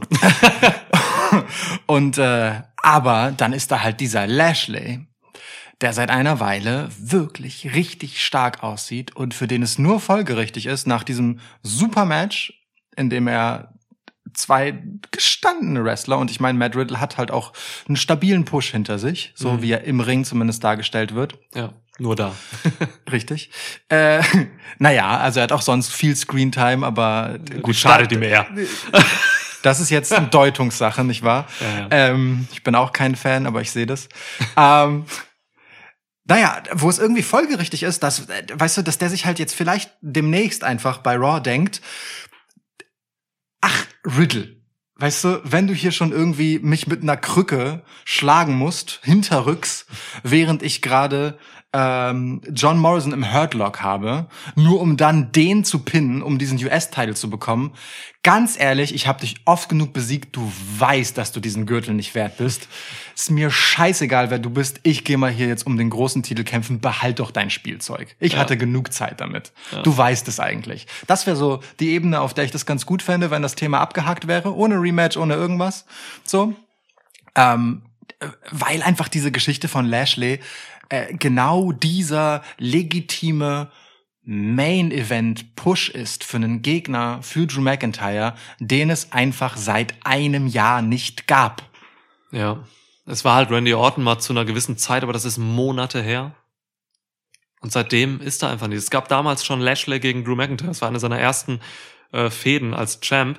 Und das war ein ganz anderer Bobby Lashley. Das, ja. das, also wirklich, da war weder der, der außerirdische Wurm in seiner Wange, noch hat er irgendein Standing. Ich weiß gar nicht, ob es Hurt Business da schon gab. Nee, so. Der war Lana an seiner Wange. Oh, fuck.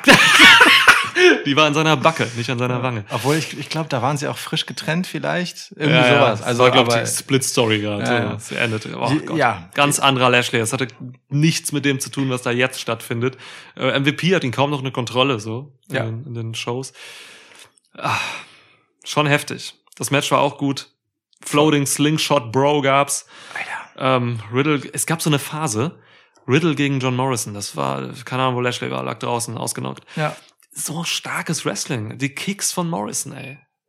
Lukas hat die Theorie aufgestellt, dass ähm, diese Hose, die Morrison trägt, mit, die sieht ja so ein bisschen aus, als wenn so kleine, wie so kleine Noppen oder so dran sind. So wie kleine Perlchen so oder Perlchen, Strasssteinchen. Strasssteinchen. Mhm. Dass das halt Massageelemente sind, so, weil äh, Morrison einfach so gut tritt, dass es einerseits total heftig aussieht, wenn er in den Nacken tritt und so, aber andererseits so gut gemacht, dass es nicht wehtut und dass es dann eher vielleicht sogar pflegend ist, wie du sagtest. Ja, du, du hattest die Theorie, dass es, äh, es ist nicht wehtut, aber trotzdem effektiv aussieht. Ja. Und ich wollte noch einen drauflegen, es ist sogar noch noch gut für die Haut. Ja, da bin ich mir gut. sicher. und, also ich meine, ja. und ich guck dir halt Riddle an, ne? Also ich, das tat ja. wie ein Babypopo. Natürlich, seiner. Klar. Lashley auch. Ja, ja, bis auf dieses eine. Die Wange, ja, da, da darf man nicht ja. gegentreten. Das, das endet nicht gut. Ja, das endet stimmt. nicht gut, wenn der Wurm rauskommt. Das gilt es auf jeden Boah, Fall zu verhindern. Kommt, das, das gilt es auf jeden Fall ja. zu verhindern. Also bis jetzt holt nur Ric Flair seine Würmer, seinen Wurm raus bei Raw.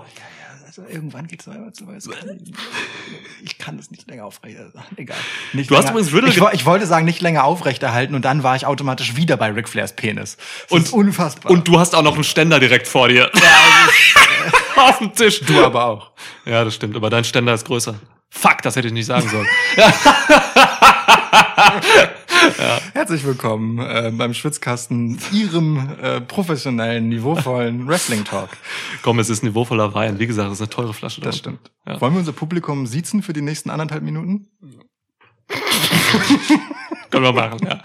Wir sprechen das Publikum selten an. Das, das Publikum vor allem. Ja, ich finde auch ja. generell gut, das Publikum zu ja. sagen. Also statt siezen, ja. einfach nur so ähm, in der dritten Person von dem Publikum sprechen. Herr Motormann. Nee, nee, nee. Also gut. Übrigens, ähm, du hast äh, Riddle getippt in unserer Preview. Ja, klar. Du hast tatsächlich gesagt, dass ich habe gesagt, nein. Lashley wird hundertprozentig gewinnen, weil der Einzige ist, der Standing hat. Auch aber, während des ja. Matches hast du noch über mich gelacht für den Tipp. Ja, aber jetzt mit dem Ende und so, alles total sinnig und sinnvoll gebuckt. So. Das kennt man ja gar nicht von W W E, mein Gott. Ja, echt. Das ist super. Also ja. gerade von Raw, ne? Da werden anderthalb Leute sich mal kurz Gedanken gemacht haben. Ja. Edge und ein halber Writer, den er bekommen hat. Ja, Edge und der Wurm. Kam kurz raus, hat gesagt, hier. Ja. Ja, okay, okay. Boah, wir erreichen Grenzen. Ja, ähm, ja naja, ähm, also wie gesagt, schade, dass das Match so kurz war, aber alles eine gute Angelegenheit. Mhm. Ich hab Bock auf Riddle als Champ, ehrlich gesagt, weil Riddle im Ring einfach richtig, richtig Bock macht, weil das ein Typ sein kann, der auf dem Rücken dessen, was Lashley halt mit diesem Titel gemacht hat, einen Midcard-Titel einfach mit Würde tragen kann, weißt du, und durch äh, relevante Geschichten schleppen kann, weil Riddle jetzt halt schon so dieses Never-Give-Up äh, amerikanische Stehaufmännchen-Story-Ding halt ist, weißt du. Der hat sich halt einfach nicht davon beirren lassen, dass er die ganze Zeit auf die Schnauze bekommen hat in dieser Fehde. Nein, er hat durchgezogen, am Ende hat er es geschafft. So, ich finde das schon in Ordnung. Ich, ich, kann, ich kann mir das schon vorstellen. Ich will keine einzige Promo dafür sehen, aber die Matches nehme ich. Ja, hab ich überhaupt keinen Bock drauf. Ich weiß, ich weiß ja, was du meinst, und ich schätze Riddle auch sehr im Ring, wirklich. Schon in den Indies hat er hat er echt gut gutes Wrestling gezeigt, und er hat auch eine unfassbare Kraft und Athletik, dieser Mann. Aber ich kann, ich ertrage ihn nicht. Ich ertrage ihn nicht. Er wird reden. Ja, er wird ja, ich reden. Weiß, ich weiß. Er hat einen Titel. Er wird reden, und er wird Backstage-Segmente weiterhaben. Ich will das nicht. Aber es ist krass, was für eine doch typische W W E-Story dann so ein völlig W W E-untypischer Typ wie Riddle hier bekommen hat. Weißt mhm. du, mit dieser... Ja, ja, das stimmt. Aber pass auf, ich gebe dir eine ähm, ich geb dir eine Prediction. Bitte. Die kein Spoiler ist. Ja. Ich bin ja nicht Paul Heyman. Ich will weder Paul Heyman... Na, egal. Ähm, Andrade, der Gute, hat letztens ähm, ein Bild von sich und dem U S-Title gepostet. Mhm. Und... ähm, ich habe irgendwie im Urin, dass äh, Andrade zurückkommen wird. Und ich habe irgendwie im Gefühl, dass es die Fehde Andrade gegen Riddle geben wird. Bitte gib mir das jetzt. Wie heftig wäre das wrestlerisch? Sehr. Keiner von beiden kann gut reden. Aber ist egal. Ich will das sehen. Ja. Ich will, dass sie ja. nichts sagen, ja. sondern nur wrestlen. Ja. Ist einfach okay. nur so per Mimik, immer so Promos gehen um sich rum und so. Ja. Das ist super. Ja, voll. Mhm. Boah, fuck, jetzt habe ich mir selbst ins Gesicht gespritzt. Das sah ein bisschen widerlich aus ja. auch. Hast du was in der Nase? Ja, im linken Nasenloch ein bisschen. Aber es war nur Wasser zum Glück. Nicht, nicht, dass darüber äh, so eine Wurmlarve in dein linkes Nasenloch gekrochen ist und unter deiner linken Wange Platz nimmt. Oh fuck, es war das linke Nasenloch. Ja, ja, ja stimmt. Ich, ja. ich habe, okay, also. Aber wobei das eigentlich dumm ist für diese außerirdische Lebensform, weil wenn du geschlagen wirst, die meisten Leute sind Rechtshänder, und wenn die dich schlagen, dann treffen sie meistens die linke Wange. Deswegen, wenn, es, wenn du schutzsuchend, ein schutzsuchender außerirdischer Wurm bist, dann gehst du eigentlich in die rechte Wange. Halte nie die andere Wange hin. Bin ich Jesus. Kommen wir von Jesus zu Nia Jax. Und gehen weiter. So. Oder willst, willst du... Ja, willst, ja okay, wir müssen okay. einmal kurz darüber reden, dass ähm, Shayna Baszler, ähm, Sasha Banks und Bianca Belair durchaus ein anständiges Match zwischendurch äh, hatten, ja. wenn Shayna Ba- äh, Quatsch, Nia Jax sie nicht äh, unterbrochen hat. Ja. Ja. Und ansonsten war das hier wirklich alles verschenkt. Also... Ähm, Gib mir bitte diese zehn Minuten Zeit zurück, inklusive aller Segmente, die es davor gab, weil viel gegenstandsloser könnte es halt nicht sein. Weder gab es hier Zwist zwischen Sasha Banks und Bianca Belair, der eigentlich hätte sein müssen, damit die beiden endlich ein Match gegeneinander haben. Noch gab es hier äh, ein Finish, das irgendwem gerecht wird. Also ich meine, dass Reginald da so eine dumme Flasche Champagner vorbeibringt und Sasha, äh, es ist alles scheiße. Weißt du, es ist einfach alles scheiße und nervt und alle sehen dumm aus und äh, Nia Jax hat einfach einen Samoan Drop als Finisher und allein das ist schon schlimm genug. Ich mag den Samoan Drop. Aber das ist auch das Einzige, was man an Nia Jax mögen kann. Ich habe halt seit etlichen Monaten, vielleicht Jahren, das erste Mal wieder ein Nia Jax Match gesehen. Krass. Ich skippe die konstant. Ich skippe die immer. Nur jetzt konnte ich halt nicht skippen, weil halt alle drei anderen sehenswert sind. Ich mag Sasha Banks, ich mag Shayna Baszler und ich mag ähm, Big E, wollte ich gerade sagen. Äh, Bianca Belair. aber, aber Big E mag ich auch. Beide ungefähr das gleiche ähm, Muskel-Körper-Verhältnis. Ja. Ja. Ähm, ja. Ich habe hier noch neben den offensichtlichen Problemen äh, noch ein weiteres Problem entlarvt, das eher so ein Meta-Problem ist. Auch so ein Meta-W W E-Problem, glaube ich. Ähm, Sasha Banks wurde hier halt gepinnt. Yo. Und die ist ja Champ und ich hasse es, wenn Champs unnötigerweise gepinnt werden. Oh. So, yeah. ne? Wins and Losses und sowas. Ähm, ich habe das Gefühl, einfach Champs müssen nicht stark sein. Wins and Losses, äh, Niederlagen und Siege sind nicht wichtig, so. Und die Konsequenz daraus ist dann halt, dass auch irgendwie die Titel nicht mehr so wichtig sind, wenn die Champs halt zu viel verlieren, so. Und wenn die Titel nicht wichtig sind, dann sind die Number One Contender Matches nicht so wichtig. Und wenn die Matches nicht wichtig sind, dann ist halt irgendwie das Pay-Per-View nicht wichtig. Und im Endeffekt ist die ganze Show nicht wichtig. So. Ich will irgendwie, dass die Champs stark bleiben, so. Und sich nicht hinlegen für Nia Jax. Ja. Oder grundsätzlich so. Das ist jetzt dein Problem bei den Damen, richtig? Weil bei den Herren gilt das ja komplett gar nicht. Bei den Herren gilt es leider auch, weil jetzt nicht bei diesem Event hier, aber jetzt guck mal, guck dir mal die SmackDown Tag Champs an. Äh, okay, die Dirty Dogs, die haben einfach jetzt ja, okay. verloren. Irgendein Match, ich weiß gar nicht, das Qualifikationsmatch, okay. glaube ich, für die Chamber.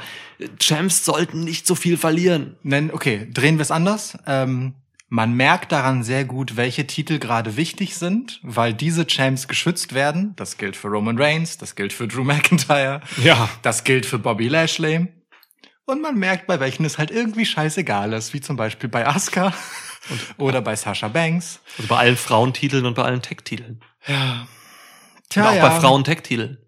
Ja, das, das ist gleich doppelt schlecht. Ah. Ja, das stimmt. Das ist äh, sehr blöd. Das ist vor allem deshalb sehr blöd, weil eigentlich willst du ja eine starke Gegnerin für Bianca Belair haben, die gerade halt auf einem fies guten Aufwind unterwegs ist. Ja. Und äh, gerade eher so das Problem hat, dass sie all ihre möglichen Gegnerinnen überstrahlt, weißt du? Also es ist ja anders als bei Edge, wo man sich denkt, oh, der alte Herr, kann der das mit jemandem wie Drew oder Roman aufnehmen? Ui, ui, ui, ui. Sondern es ist halt eher so, also wen darf Bianca Belair jetzt wegklatschen? Ja. So. Was ja auch nicht so verkehrt ist von dem Standpunkt her, dass man natürlich Bianca Belair auch pushen muss, so. Mhm.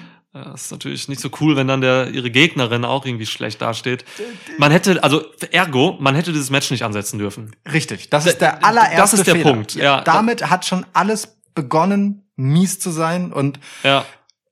Über Sasha Banks haben wir in der Preview geredet, so dass ja. uns ihre charakterliche Darstellung echt stört. Aber dieses Match war einfach Unsinn. Ja. Ich verstehe es nicht. Warum nicht irgendwas anderes? Asuka gegen irgendein, irgendeine andere um den Titel oder so. Aber es... Ja. Das war überflüssig. Ich, wir haben vor dem Match noch herbeigesehnt, dass äh, Sasha hier gegen Bianca Belair turnt und damit das Match provoziert gegen sie. Ja. Einfach damit wir wieder Heel Sasha Banks haben. Ähm, erinnerten uns dann aber daran, dass sie ja gerade bei Steve Austin zu Gast war und dass das deswegen wahrscheinlich nicht passiert. Und ach Mann, weißt du, das ist doch alles langweilig. Schade, gehen wir weiter. Ich habe noch einen positiven Aspekt. Oh, das ist gut. Äh, Bianca Belair hat dir zugehört. Sie hat äh, bei der letzten SmackDown ähm, das Team von Baszler und Jax äh, Shania genannt. Das hast du einfach immer gesagt. Ja. Geil. Ich danke ihr dafür. Es hören uns echt viele aktive Wrestler zu. Klar. Gerade von W W E. Die A E W-Leute hören uns nicht so oft zu. Nee. Wobei Adam Page mir schon immer schreibt und so, der hört weiterhin zu. Aber ja, es ist schon bemerkenswert. Okay. Gut, gehen wir weiter. Ja. Raw Chamber Match. Raw Chamber Match. Ähm... Tja, wir haben in der Preview viel darüber gesprochen, was alles problematisch an dem Match ist. Alles, der Aufbau zum genau, Beispiel. Ja. Ja, eigentlich alles, genau. Und dann beginnt das Match auch noch mit, ich möchte kurz einmal betonen, Jeff Hardy, dreiundvierzig Jahre, zehn davon über seinem Zenit.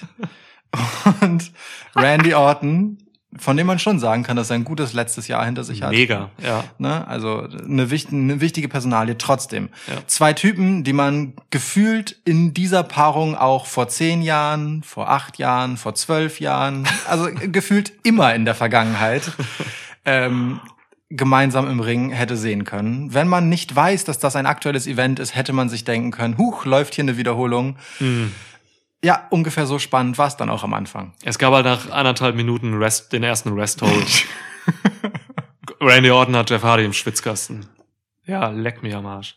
Also wirklich, alles an dieser Chamber war nervig. Ich habe mir während des Matches noch so überlegt, irgendwie auszumalen oder Gründe festzumachen, wie, warum diese Chamber von Raw halt so viel schlechter war als die von SmackDown so, und ich kann das gar nicht so richtig an den einzelnen Spots oder so bemessen, sondern es ist es ist vielmehr einfach dieses, was verbinde ich mit den Leuten und wie sind mhm. mir diese Leute irgendwie in der letzten in den letzten Wochen so äh, hängen geblieben und so, und ich hatte halt auf jeden in dieser SmackDown Chamber Bock so mhm. einfach so, und dabei haben die meisten von denen noch nicht mal jetzt irgendwie einen übertriebenen Aufbau die letzten Wochen gehabt oder so, ja. aber da war Da war ich so richtig mit Herzblut drin, auch weil SmackDown einfach so viel Spaß macht und so. Diese Raw-Leute, ey, keiner von denen wird aufgemacht. Die denken wirklich, man kann diese Leute booken, man kann ihren Jeff Hardy reinpacken und sagen, ja, der war mal Champ. So, das sind irgendwelche alten Herren, von denen viele einfach echt keinen guten äh, Track-Record haben, viel verloren haben zuletzt und so. Und dann fieber ich da auch nicht mit, dann habe ich keinen Bock darauf, hier einen Rest-Hold zu sehen nach anderthalb Minuten. Was soll das so? Weißt du, guck mal, Daniel Bryan und, und Cesaro beginnen ein Match und feiern da was ab. Und hier langweile ich mich einfach, bis der Erste reinkommt. Und dann langweile ich mich noch weiter. Und ich mache jetzt mal diese Tür zu neben mir, weil ich gerade gesehen habe, dass die offen ist. Danke. Ja. So. Ja. Krass. Jetzt kann die Langeweile nicht mehr flüchten. Ja. Ähm, dann müssen wir sie thematisieren, denn äh, die nächste Person, die reinkam, war Drew McIntyre. Ähm... Weißt du, dass der dann mit Jeff Hardy und Randy Orton im Ring ist, ist halt Teil des Problems einfach, weil der halt mit genau solchen Typen zuletzt eben im Ring ist. So. Ja. Ähm, und nicht mit richtigen Gegnern. Ja. Ähm, also, ne, wie gesagt, den Orton-Run und das, was man draus gemacht hat, mal in allen Ehren, aber so, das ist halt einfach nicht, äh, ja, naja. Der äh, Orton-Run war vor allem im ersten, in der ersten Jahreshälfte zwanzig zwanzig halt geil. So, da kamen halt geile Sachen. Ne? Es wurde dann halt nur viel zu lang gezogen natürlich und dann wurde es halt albern. So, ja. Und Orton wurde da ja auch auf einer gewissen Welle reingetragen. Ne? Da hatte diese krasse Edge-Geschichte im Rücken ja. und so. Also das, das, das war schon was. Ja. Ähm, und Randy Orton ist, macht auch immer noch super, was er macht. Aber ich kenne jede einzelne Bewegung von Randy Orton, die er macht, auswendig. Weil Randy Orton halt ein Schema hat. Und das gehört zu ihm, das ist wichtig. Der ist ein absoluter Profi, was das angeht. Ja. Aber für so ein Multiman-Match ist Randy Orton halt nichts außer ein Garant für Vorhersehbarkeit. So, das ist einfach so. Im One-on-One alles cool. Psychologisch ist das großes Kino. Aber ja. in so einem Match ist das wirklich nichts außer ein Stein im Weg. Und siehe da, Kofi Kingston kommt herein und aus dem Nichts rollt er sich irgendwie über Randy Ortons lange Beine rüber und pinnt den. Und Randy Orton fliegt als erstes aus dem Match. Okay, damit habe ich nicht gerechnet. Damit habe ich auch nicht gerechnet, aber daran anknüpfend perfekt meine Frage an dich, die eigentlich fast schon eine rhetorische Frage ist. Ja. Guck mal, was zur Hölle haben Randy Orton und Jeff Hardy in diesem Match zu suchen gehabt? Sie haben nichts beigetragen. Ja. Es macht keinen Sinn, die hier zu haben. Tausende Namen. Mustafa Ali hm. oder so. Irgendwer. Hätte, man hätte hier irgendwen reintun können. Keith Lee. Der hat dieses Match, ja gut, Keith Lee war jetzt verletzt, aber ja, ja, hat man ja auch nicht gebookt vor. Man hat ihn ja ins falsche Match gesteckt, sozusagen. Genau. Es ist unfassbar. Hier war einfach, das ist einfach verschenkt. Randy Orton hätte hier nicht sein dürfen. So, man hätte einen anderen irgendwie, mein Gott, nimm doch Slapjack! So, irgendwen hier reinpacken, damit hier einfach irgendwie Spaß passiert. Aber man musste diese, diese dumme Champion, ja, das sind alles ehemalige Champions vor dreißig Jahren gewesen. Es geht nicht in meinen Kopf rein, warum man das gemacht hat. Man hat hier diesem Match echt einfach die Qualität genommen. Und das ist ein guter Punkt. Überraschung kriegst du von Randy Orton halt in dieser Phase nicht, außer dass er halt gepinnt wird. Also es hatte halt wirklich, also ne, so wie es in den Shows verkauft wurde, dass halt Shane McMahon einfach äh, ein paar Leute benennt, die da in das Match rein sollen. Genau diesen Beigeschmack hatte es halt auch. Als hätte irgendjemand, der sich in den letzten Monaten keine einzige Show angeguckt hat, einen Zettel reingereicht und gesagt, hier, die gehen immer. Ja. So. Ja, ist ja. Seamus gerade ein Ding? Ja, zufällig, ja. Okay, cool. Dann muss ich den auch nicht austauschen. Moment, den haben wir ja äh, one-on-one versprochen mit, mit McIntyre. Ach, shit. Egal, egal. Genau. Die ja. Fehde können sie ja ohne Gürtel austragen. Mm. Hm. Ja. Ja, wow. ähm, nun, endete es letztendlich also damit, dass ähm, A J Styles das Match ähm, in Auszügen sehenswert gemacht hat, gemeinsam mit Kofi. Und dann, wenn die Kamera wieder auf Jeff Hardy und Drew McIntyre schnitt, dann eher nicht. ähm, ja, mei, äh, wir müssen, glaube ich, sollten hier nicht viel mehr drüber reden, nee. als wir unbedingt müssen. Ähm, Es gab einen bemerkenswerten A J Styles-Moment, ja. wo ein Spot wiederholt wurde, einfach weil er beim ersten Mal ein bisschen äh, zu... Äh, ich würde Drew McIntyre die Schuld geben. Er ich lag auch. zu nah an den Ropes ich und A J auch. konnte deswegen nicht weit genug springen, um seinen four fifty Splash zu machen. Ja, da hat er irgendwie so eine, was war das, so ein Cannonball gemacht von ja, oder Swingshot so ein, Cannonball oder sowas. Eine Leg Drop war es im Endeffekt, glaube ich. Aber halt trotzdem nee, es war, es war, es war eine Sundenbomb. Es war einfach eine... Ja, ja weil, so im Prinzip. Kann sein. Kann sein, egal. Ja. Jedenfalls, äh, A J verharrt halt kurz auf dem Slingshot-Seil und äh, tauscht den Move aus, weil Drew McIntyre zu nah an ihm dran liegt, aber ja. lässt es sich nicht nehmen, den Move nochmal zu wiederholen. Ja. Ist gut, kann man machen. Ähm, ist am Ende aber auch alles egal. Wir hatten dann kurz das Finale A J Styles gegen Drew McIntyre und dachten uns, das kann ja kurz noch mal was werden. Mensch, A J, wie geil wäre das, sagte Niklas dann so, ne? Boah, A J, wie geil wäre das, wenn der den Titel haben würde. Mehrfach im Match fiel das. Nur damit es genau einen Move dauert, damit das Ding entschieden ist und Drew McIntyre den Bums hier gewonnen hat. Ja, ja. Ja, hallo Vorhersehbarkeit. So ein Mid-Air Claymore ähm, gegen den Slingshot-Vorarm gekontert quasi. Und dann war es auch sofort vorbei. A J hatte noch einen anderen geilen Moment. Was heißt geiler Moment, aber einen cleveren Moment. Da hat er sich von Omos befreien lassen, der hinten die Chamber auseinandergenommen hat. Und dann rannte A J halt durch die Tür rein, weil Randy Orton noch zwei Leute mit einem R K O ausgeschaltet hat. Stimmt. Ging aber nicht auf. Das war noch so ein kleiner Überraschungsmoment, sowas Kreatives. Aber, äh, äh, tatsächlich... habe ich den schon wieder vergessen, weil er so bedeutungslos war, denn ja. es wurde ja niemand gepinnt. Also nee. im Prinzip wirkte es halt dumm. Du meintest in dem Moment noch, hä, warum geht A J da raus? Er ist doch viel sicherer in dem scheiß Käfig. Ja, ich dachte wirklich, er hat Angst vor Randy Orton. Ja, nachvollziehbar. Ja. Äh, aber dann, also dann ist das auch ein dummes Gimmick einfach gewesen, nur damit Omos kurz stark dargestellt wird, äh, wenn es halt bedeutungslos blieb. Und das ist irgendwie ja auch symptomatisch. Ja, das ist wahr. ähm... Ich frage mich halt auch, warum Jeff Hardy so lange drin war. Es gab so eine Szene, da hast, da hast du zu mir gesagt, das hätte auch Jeff Hardy sein können. Als irgendein anderer gepinnt wurde. Kofi Kingston wurde gepinnt. Ja, so, ja. Raw Kick, glaube ich, gegen Kofi. Warum nicht einfach Jeff Hardy raus? Kofi Kingston hatte halt noch ein bisschen Spaß gemacht in dieser Chamber. Mein Gott, aber es war alles, es war kein gutes Match. Ja, ja. Oh, äh, Drew McIntyre hatte seinen wichtigsten Smart-Mark-Face-Moment.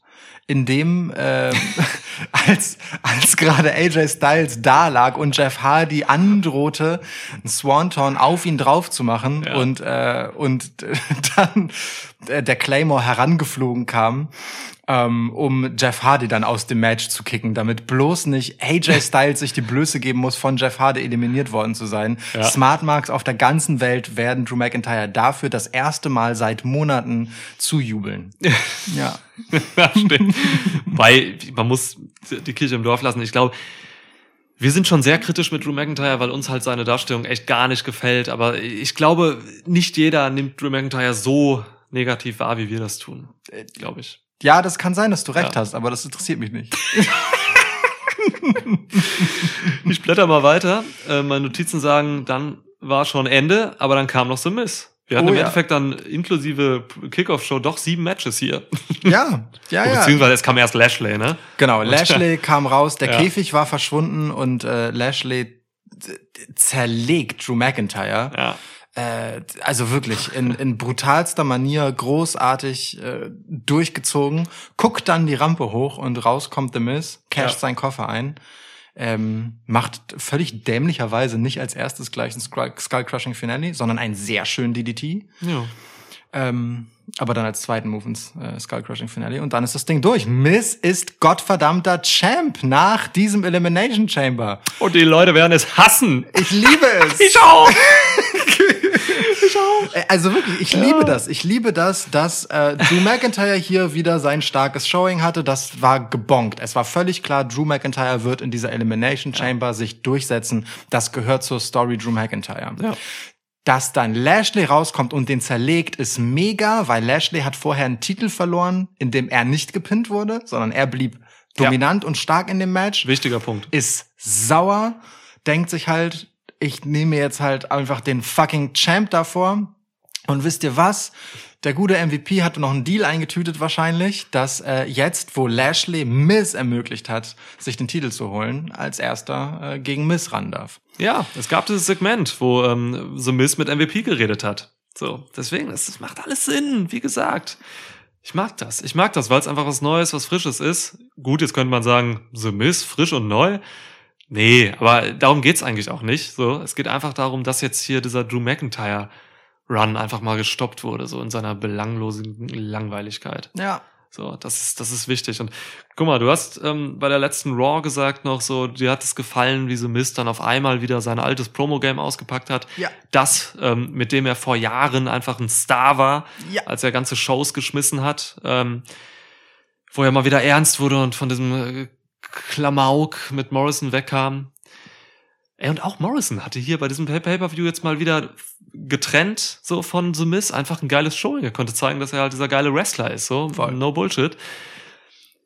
Und da passt es dann auch irgendwie, dass The Miz äh, tatsächlich dann jetzt doch clever ist und äh, mal diese andere Seite jetzt ein bisschen ausgeführt hat und jetzt wirklich Champ ist. Das ist unfassbar. Wie lange wird er Champ bleiben? Also wenn es dieses Rematch gegen Lashley gibt, dann nicht besonders lange. M V P wird da was ausgehandelt haben, auf jeden Fall. Ja, das denke ich nämlich auch. Ich, also das ist halt so ein bisschen das Ding. Ich, ich kann mir noch nicht richtig ausmalen, was das sein soll, weil es wäre ja schön blöd von Miz, das zuzusagen. Ähm, ich kann mir aber auch schlecht vorstellen, dass äh, wir jetzt vom Hurt Business dem Rings sprechen oder so. Ähm, plus, dann hat Miz ja auch immer noch diese Geschichte mit Bad Bunny am Laufen. So, das gab's ja auch im Laufe ja. dieses Elimination Chamber Events, ja. ähm, dass er wieder mal mit Bad Bunny aneinander geraten ist und Damian Priest dann sich vor ihm aufbäumte.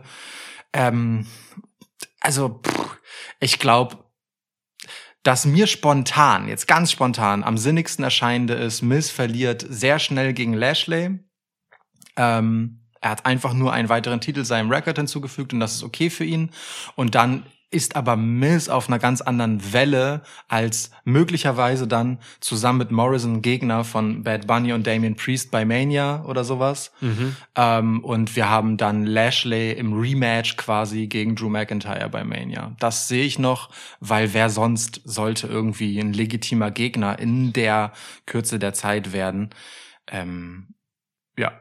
Ja. Klingt plausibel. Ähm, ich lege mich fest, dass so Miz den die W W E Championship nicht bei WrestleMania verteidigen wird. Mhm. Dafür, dafür hat er nicht genug Standing. Dafür hat er, nee, nee, nee, das reicht nicht. Auf keinen Fall. So, ich glaube, er ist wirklich perfekt aufgehoben in dieser Sache mit Bad Bunny. Ja, müssen wir gucken. Es freut mich aber auch, dass wir jetzt nicht klar voraussagen können, was passiert. Voll, das ist wichtig. Ja. Das, also wirklich, Spannung und Überraschungsmomente sind äh, ja. in keiner Zeit des Jahres so elementar wie auf der Road to WrestleMania. Ich, ich ja. finde das wirklich, und das mag jetzt abgedroschen sein, diese Catchphrase von Miz aufzugreifen, aber ich finde das wirklich awesome, dass das hier jetzt passiert ist. Kein Scheiß. Ja.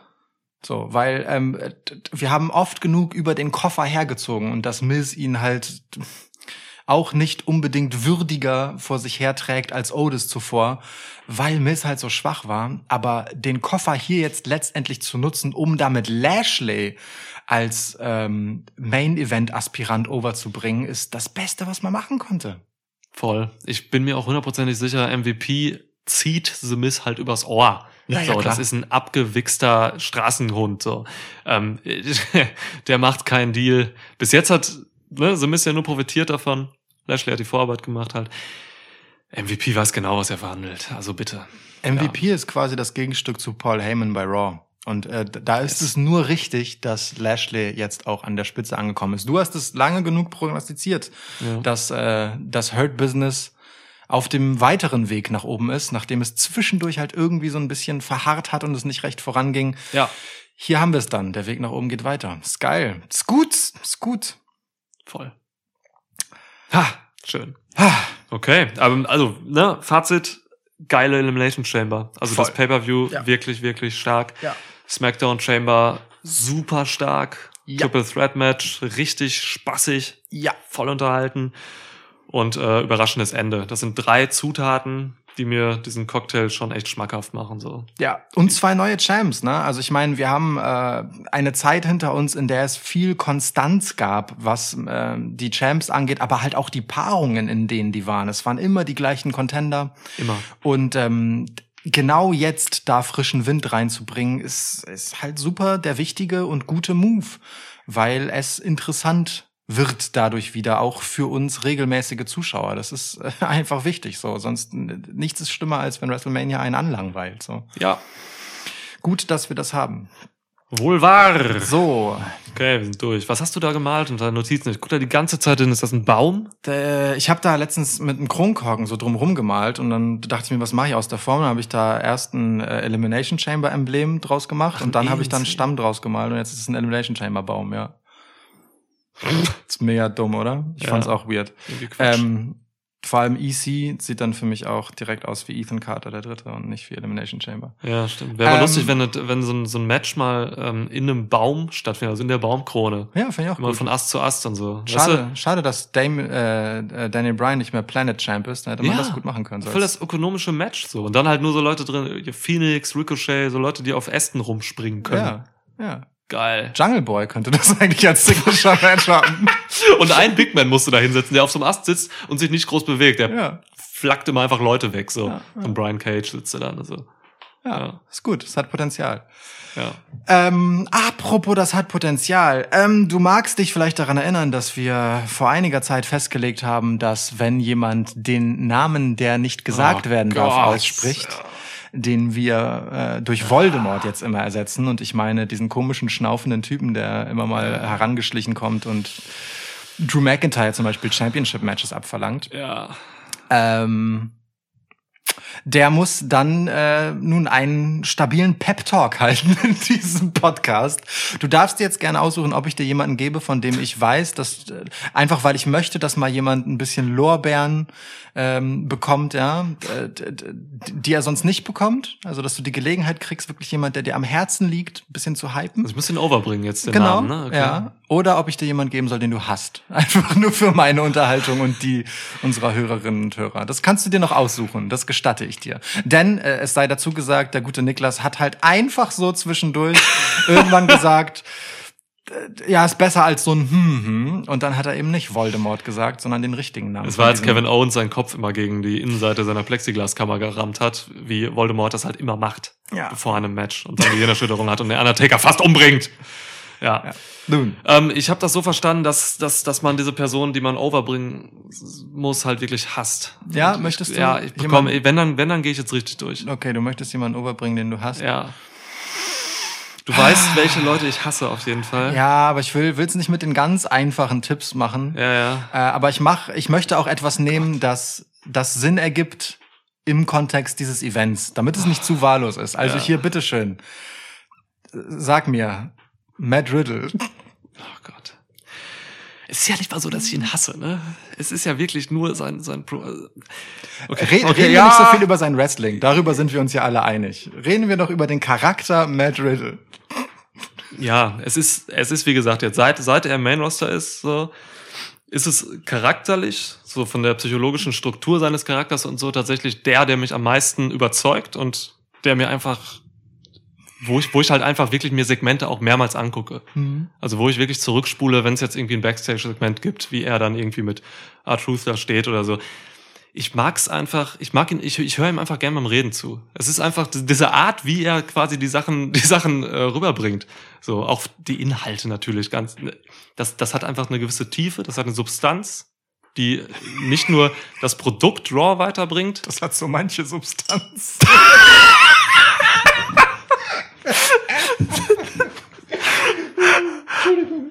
Problem. Ja. Ähm, sondern also nicht nur Raw weiterbringt, ähm, einfach qualitativ, was er sagt, sondern auch seinen Charakter. Und ähm, das, das, das ist einfach ganz wertvoll und ganz selten, diese psychologische Tiefe in seinen Promos überhaupt noch zu erleben. Das machen wenige. Das so. Stimmt, ähm, aber du hast natürlich recht auf der methodischen Ebene. Nur, was ist denn sein Charakter, von dem du sprichst?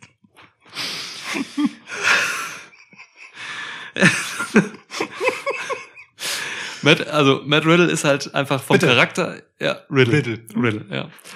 Riddle ist halt einfach der Typ, ähm, der K-Fape die Aufgabe hat, ähm, die Ankömmlinge vom Planeten Io ähm, willkommen zu halten. Er macht, er ist auch der Wegbereiter. Im Voodoo ähm, übernimmt das äh, Papa Legba. Im äh, jetzt hier bei bei Raw übernimmt das äh, Riddle, weil diese Außerirdischen, die halt dann auch jetzt unter anderem Bobby Lashley ähm, infiltriert haben, äh, mögen Rätsel. Sie mögen Rätsel über alles, das ist deren Ding, so, der ganze Planet ist aufgebaut, ist ein großes Rätsel. Man, guck mal, wir wissen nicht mal, wo die jetzt genau wohnen. Und deswegen heißt Riddle auch nur noch Riddle jetzt. Und das ist einfach sein Charakter. Ähm, er kommuniziert auf diese eine gewisse Art und Weise. Ja. So, ne? Niemand versteht, warum er so redet, wie er redet. So. Und genau das lieben die Außerirdischen vom Planeten Io, vom Mond Io, der Jupitermond. Und das ist einfach so passend, das ist einfach gutes Long-Time, Long-Term Storytelling, das ist einfach das, was wir wollen, das ist, ähm, ich kotz gleich. das, das war gut, das war, das war nicht schlecht. Okay. Ich, sage, ich sage nie wieder den Namen dessen, ja. nie wieder. Ich bin relativ ja. überzeugt davon, ja. ja. So, Freunde, okay. Freundinnen, das Publikum sei hiermit verabschiedet. Ja, wir wollten das Publikum siezen, aber wir haben es eben nicht gemacht. Nee, wir haben ja auch äh, dann beschlossen, dass wir es in der dritten Person ansprechen. Achso, okay. Ja. Ja. Tschüss. Ciao. Oder wie die, die Einwohner des äh, Jupitermondes sagen, die Nummer ist halt also schon wirklich der Moment, an dem das zu viel war. Genau. Riddle. Riddle. Riddle. Riddle, riddle.